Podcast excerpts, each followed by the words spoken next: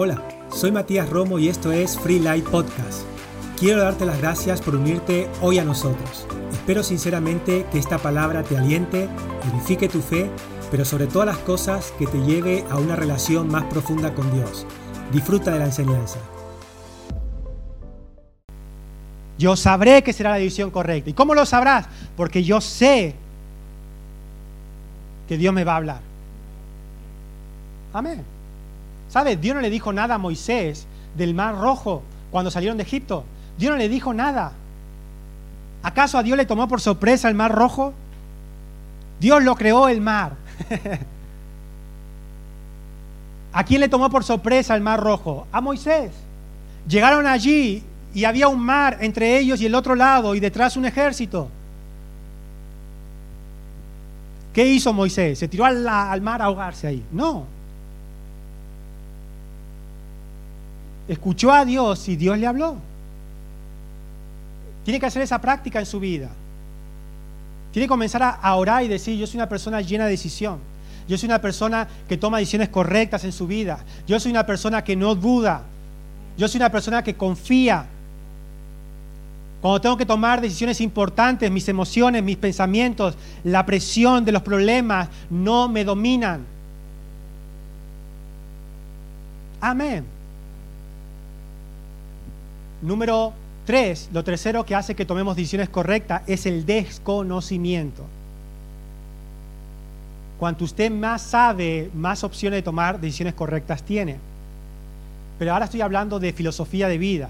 Cuanto mejor sea su filosofía de vida, más opciones tendrá de tomar decisiones correctas. Por eso dice la Biblia, no dejéis guiaros por filosofías huecas, banales, que no llevan a ningún lado, filosofías humanas, sino por filosofías de Dios. Filosofías de Dios. Cuando usted se deja llevar por la filosofía de Dios, cuando usted comienza a renovar su mente, a adquirir conocimiento, sabiduría, inteligencia, ¿sabe? Eso es lo que el creyente necesita. El creyente necesita el entendimiento, conocimiento, sabiduría de Dios. ¿Para qué? Para que cuanto más sabiduría usted tiene, menos opciones tendrá de, e, en usted. Mire, para una persona, para una persona que es eh, eh, bohemia, altruista, eh, como usted quiera llamarlo, para una persona que es, tiene una filosofía de vida liberal, no estable, para una persona así, que le gusta estar aquí, hoy aquí, mañana allá, dormir en una campaña en la playa, el otro día en la montaña, comer de los frutos de la, huerta que han plantado, ¿verdad?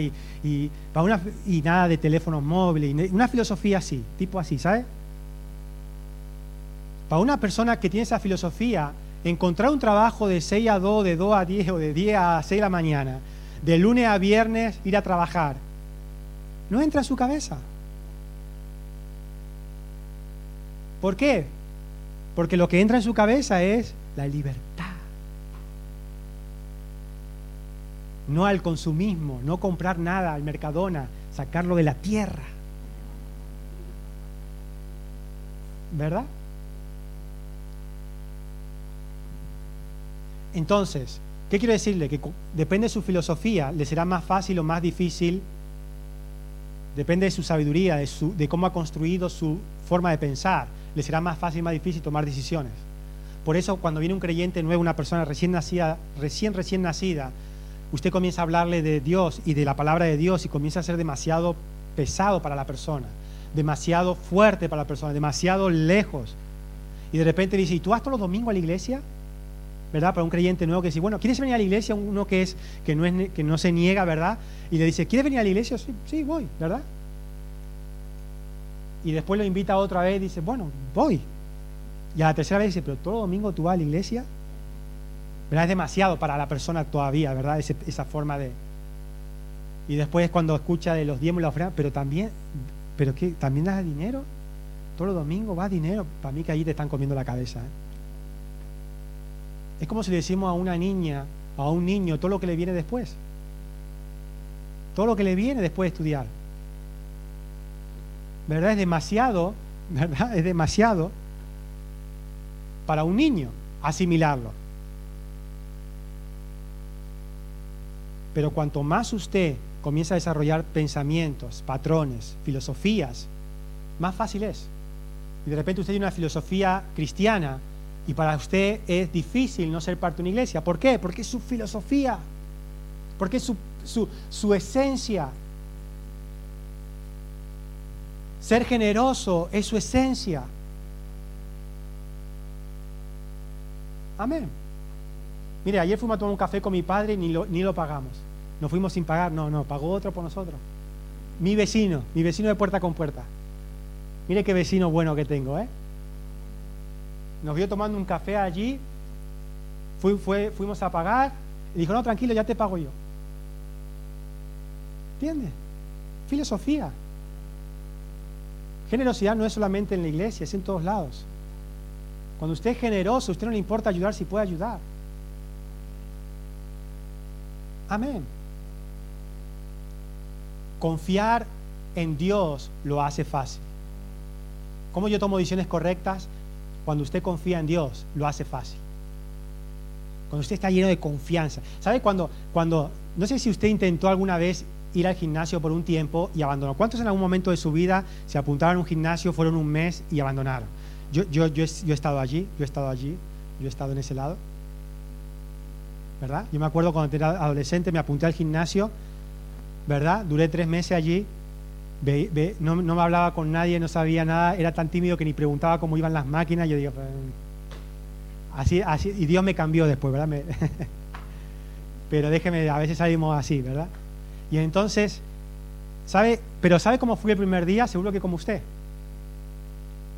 cuando se apuntó, se iba a comer ese, gimnasio, iba a transformar su cuerpo, iba a sacarse la barriga, iba a perder peso, iba a ser el nuevo Brad Pitt y Angelina Jolie de... Y usted estaba viéndose ya en el verano, ¿verdad? Y usted ya estaba viéndose, ahora sí, me saco el bañador completo y me pongo el bikini, ¿verdad? Ahora sí, ¿verdad?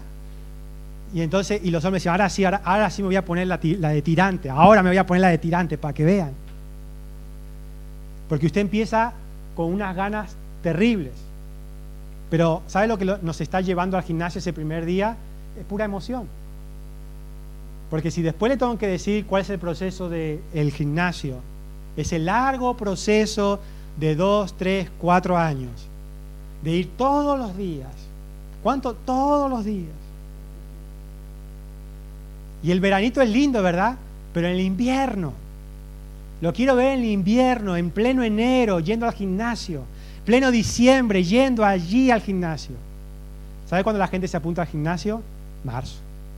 Época de gimnasio, marzo. Pero ¿sabe qué?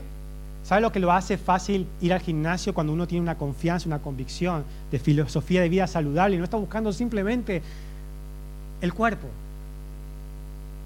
Simplemente está buscando vivir, a incorporar movimiento, deporte en su vida. Y poco a poco eso va creciendo en usted y lo va a ir llevando, lo va a ir llevando, lo va a ir llevando. Me encontré con una persona que hacía tiempo que no veía y me dijo, hacía, años que no lo veía cuando me vio, me vio, me conocía de gordo, cuando era gordo.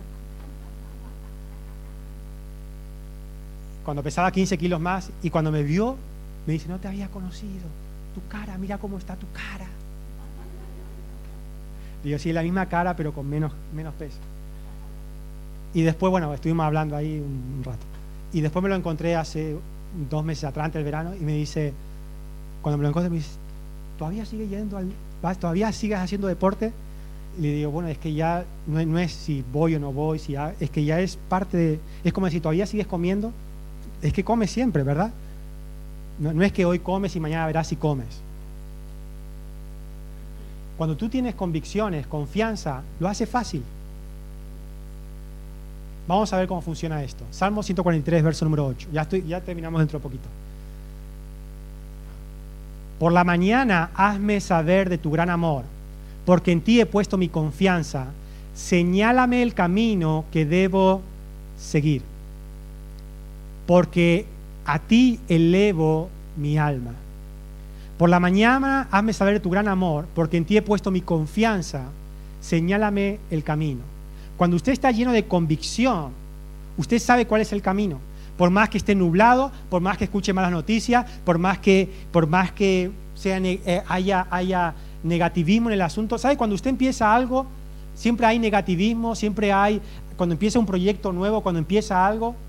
Mire, nosotros empezamos un proyecto nuevo con, mi mujer y nos, iniciamos en un grupo de, de ese proyecto de WhatsApp para aprender, para saber, para que nos ayuden personas que estaban más, mm, más adelantadas en el camino que nosotros y ir absorbiendo aprendizaje, resolviendo preguntas y todo, etcétera, etcétera, todas esas cosas. Pero ¿sabe lo que nos encontramos? Aparte de todo eso, un 25% de ayuda y un 70 75% de negativismo. 75%. Y yo me pregunto, ¿para qué se metió en este, en este enredo? Pensó que iba a ser sencillo, fácil, que todo iba a salir bien siempre a la primera. Así no funciona la vida. Así no funciona su familia. Yo no sé para qué me casé, para qué me casé. Yo pensé que siempre me iba a querer, amar, hacer mito, racarme la espalda, la cabeza. No, escucha.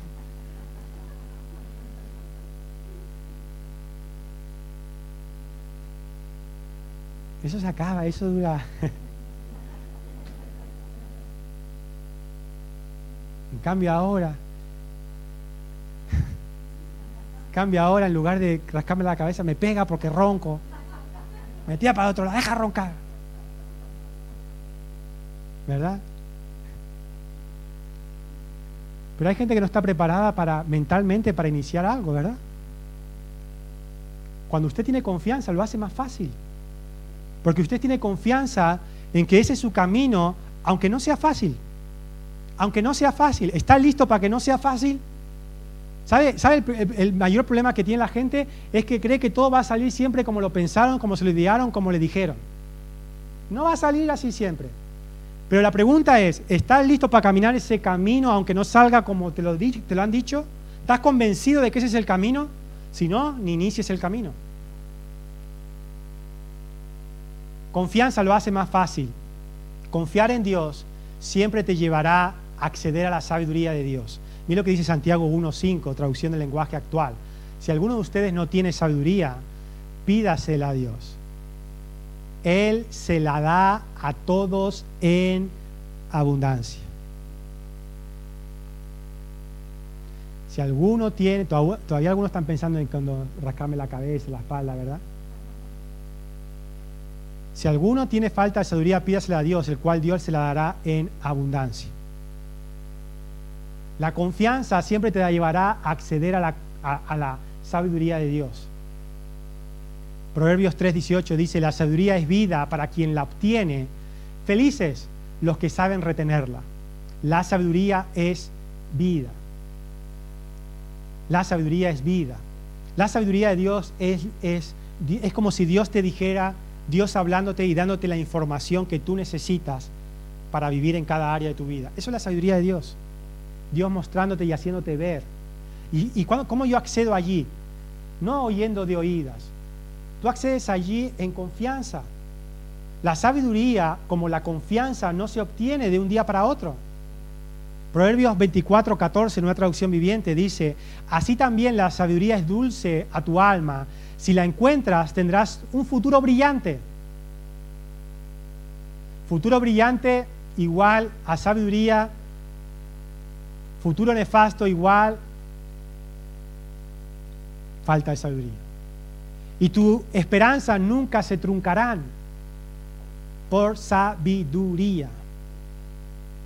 Sabiduría viene por oír y actuar. Oír y actuar.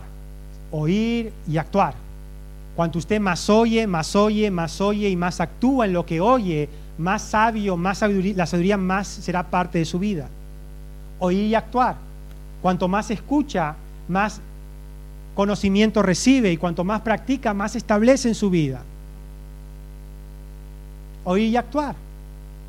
Santiago 1.25 dice, por el contrario, si ustedes ponen toda su atención en la palabra de Dios, la obedecen siempre, serán felices en todo lo que hagan, porque la palabra de Dios es perfecta y los libera del pecado. Pero ¿qué está hablando? Está hablando de ser receptivo de la palabra y actuar en la palabra que estamos oyendo. El problema es que a veces oímos, oímos y oímos y somos tardos para actuar en aquello que estamos recibiendo. Pero cuanto más usted oye y practica, oye y practica, esa sabiduría más va a actuar en usted. Yo me acuerdo cuando empecé a oír, cuando comencé a escuchar sobre eh, lo que yo necesitaba escuchar de la vida matrimonial. Y escuché a un hombre de Dios enseñar y escuché un montón de veces sus enseñanzas. Y cuando las escuchaba, yo decía, está hablando de mí, es lo que me pasa a mí, ese soy yo. Y él daba ejemplo de lo que él pensaba, lo que él le pasaba. Y él estuvo a punto de divorciarse también. Y hablaba de eso. Y yo decía, es que es lo mismito que yo estoy viviendo. Y él comenzó a hablar y a dar sabiduría y a hablar cómo Dios, cómo él recibió eh, eh, sabiduría de Dios para salir de allí, para obtener cambios. Y entonces yo comencé a encontrarme con el punto de decir, qué difícil es cambiar comportamientos, qué difícil es cambiar emociones, qué difícil es cambiar hábitos equivocados. Pero ¿sabe cómo lo, fui lográndolo y todavía tengo que seguir creciendo y lográndolo? ¿Sabe? ¿Sabe cómo lo logramos con, con mi mujer? Practicando. No solamente oyendo, sino poniendo en práctica. Poniendo en práctica, poniendo en práctica, poniendo en práctica. Y sabe, esa confianza que vino lo hizo fácil, lo hizo natural. Hay gente que dice, bueno, es que yo no puedo, es que yo, es que yo lo trato, pero no puedo, no te falta, falta confianza, falta confianza. Cuando, cuando estás más seguro es cuando más fácil comienza a surgir los cambios. Usted no puede cambiar algo que está profundamente arraigado en usted, simplemente puede decir, voy a cambiarlo. No funciona así, es un proceso. Es un proceso de cambio, un proceso, un proceso, un proceso. Y en ese proceso usted va limando y cambiando, limando y cambiando. Confiar en Dios, confianza en Dios, te va a sacar de las dudas, de ese lugar de dudas. Mira lo que dice Proverbios 17:24. Cualquiera con la sabiduría de Dios sabrá lo que tiene sentido, pero los tontos nunca se deciden. Cualquiera con la sabiduría de Dios sabrá lo que tiene sentido. ¿Sabe lo que hace la gente que tiene dudas todo el tiempo? Hace lo que la mayoría hace.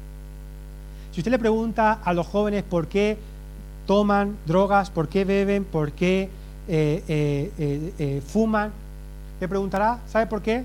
Porque otro le invitó y le propuso de hacerlo.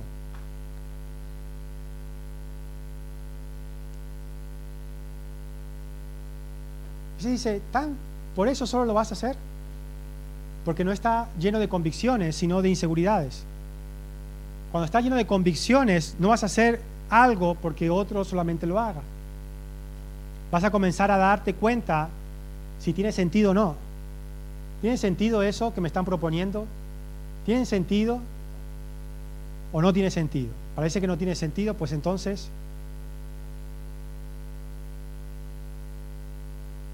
Debemos tener, construir nuestra vida en confianza, en convicciones, y las dudas se van a ir yendo. Van yendo.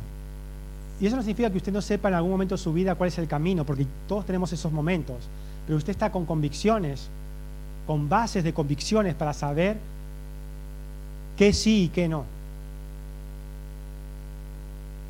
Santiago 1, 6 al 8 dice, pero pedirle a Dios con fe sin dudar nada. El que duda es como una ola del mar que viene, que el viento se lo lleva de un lado a otro. No sabe lo que quiere, por lo tanto no debe esperar nada. Puede el que duda, pues el que duda, perdón, es inestable en todo lo que hace. Inestable en todo lo que hace.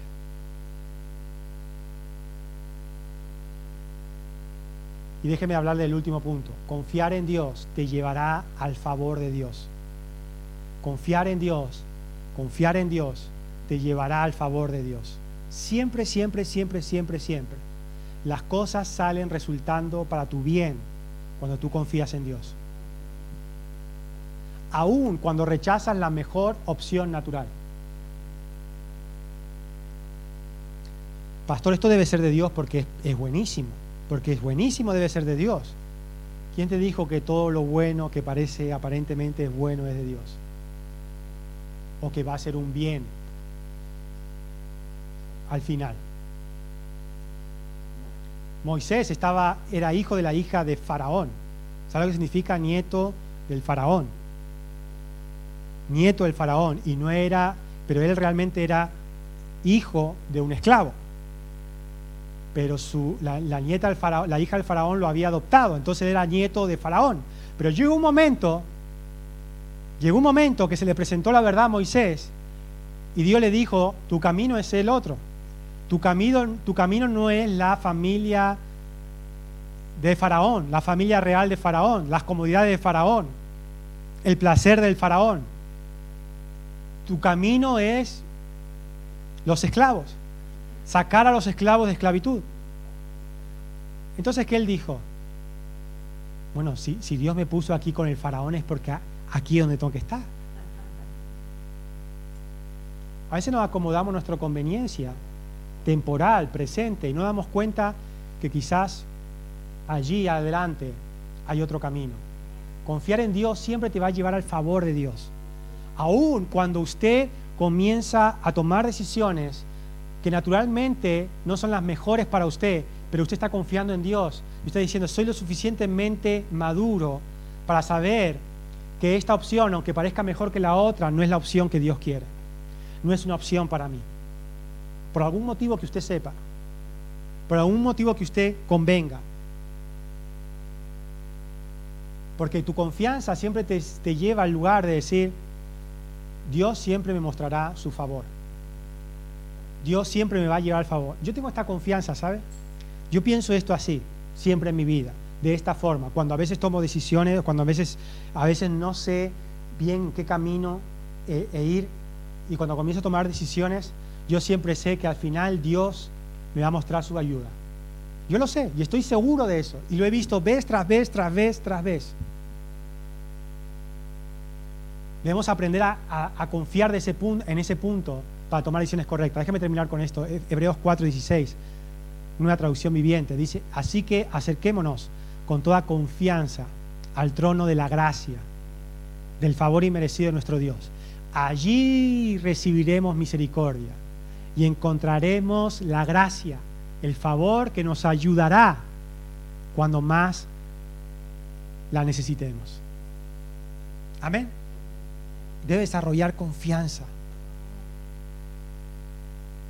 Busque la palabra de Dios, adquiera sabiduría, lea la Biblia, pide la ayuda a Dios. No tome decisiones rápidas por emociones, pareceres, por situaciones, por presiones comience a confiar en Dios. No deje que la necesidad tome sus decisiones. Sea usted el que tome la decisión por encima de la necesidad o presión. Cierre sus ojos, darle gracias a Dios. Padre, te damos gracias en esta mañana. Te damos muchísimas gracias porque hoy creemos que tú nos ayudas a tomar decisiones correctas en nuestra vida. Que tú nos ayudas a ver cuál es el camino. Tú nos hablas, nosotros oímos. Padre, hoy declaramos que no tomaremos decisiones basadas en nuestras presiones, en nuestras emociones o pensamientos, sino que tomaremos decisiones basadas en nuestras convicciones, en tu sabiduría, porque sabemos que al final del camino tú nos ayudarás y nos vas a favorecer en el nombre de Jesús.